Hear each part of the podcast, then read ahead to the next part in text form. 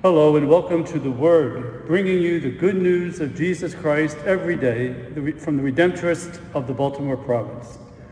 I am Father Gerard Knapp in Washington, D.C., and today is the 26th Sunday in Ordinary Time. A reading from the Holy Gospel according to Luke.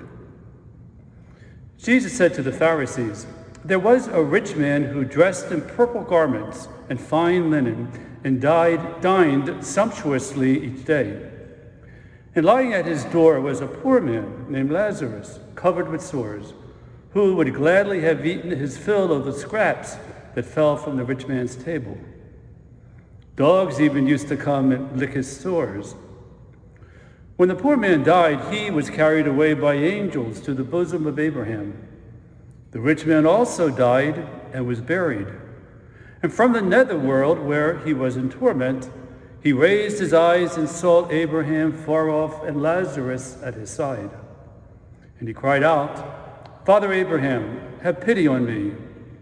Send Lazarus to dip the tip of his finger in water and cool my tongue, for I am suffering torment in these flames.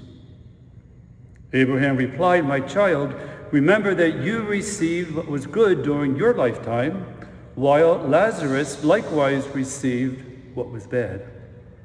But now he is comforted here, whereas you are tormented. Moreover, between us and you, a great chasm is established to prevent anyone from crossing who might wish to go from one, our side to yours and from your side to ours. The rich man said, Then I beg you, Father, send him to my father's house, for I have five brothers, so that he may warn them, lest they too come to this place of torment. But Abraham replied, They have Moses and the prophets. Let them listen to them. He said, Oh no, Father Abraham, but if someone from the dead goes to them, they will repent. Then Abraham said, If they will not listen to Moses and the prophets, neither will they be persuaded if someone should rise from the dead. The Gospel of the Lord. Did I miss something with this story? What did the rich man do that was so terrible that after his death he was banished to the netherworld?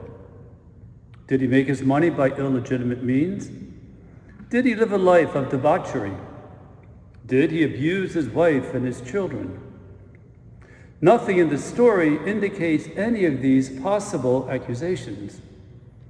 Giving the man the benefit of the doubt, let's presume that he acquired his wealth honestly and through hard work. That other than perhaps overeating, he lived a rather moderate and moral life, and that he was a good family man. To make it one step further, he even allowed the beggar Lazarus to be on his property. The problem, the sin of the rich man is not what he did, but what he failed to do. His sin was one of omission. And here's the clincher.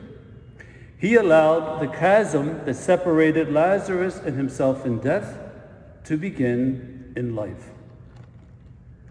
One of the immediate lessons of the parable is sharing our material goods with those who have not. I wonder how often we become like the rich man. It seems that he became so used to Lazarus at the gate, he was no longer bothered by the poor man's condition, and perhaps even became blinded to his presence. Have we become so used to the poor and needy that we fail to see them and therefore fail to respond to them.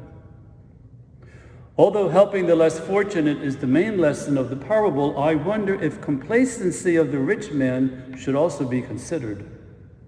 Have we become complacent in our relationships with family members, with friends, with co-workers, with classmates? Are there sick and elderly and poor whose condition is so familiar to us that they have become practically invisible to us. I'm sure that all of us have excuses. I'm too busy. I don't want to bother anyone. Those people should show some responsibility and take care of themselves. In the latter part of the gospel, the rich man's torment is so great that he asks Abraham to send Lazarus to warn his brothers. Abraham's response is that they already have Moses and the prophets. They have the means necessary to live a good life here on earth that leads to salvation in eternity.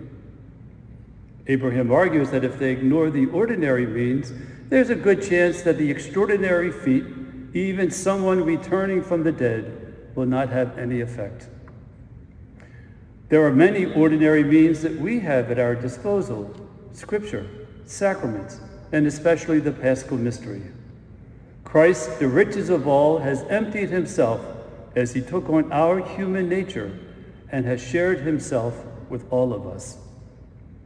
Nourished and encouraged by the Lord, let us look around and see the people who are in need.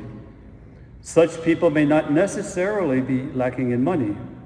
They might simply need friendship, a sympathetic ear, or just a cheery good morning. Perhaps a spouse needs an extra I love you, or a parent needs an extra thank you, or a child some extra encouragement. We can also share our faith especially with those who never had it, those who lost it, or simply those who are struggling with it. As we see others in need, let us not be like the rich man and ignore them, but rather let us respond to them as best we can. Amen.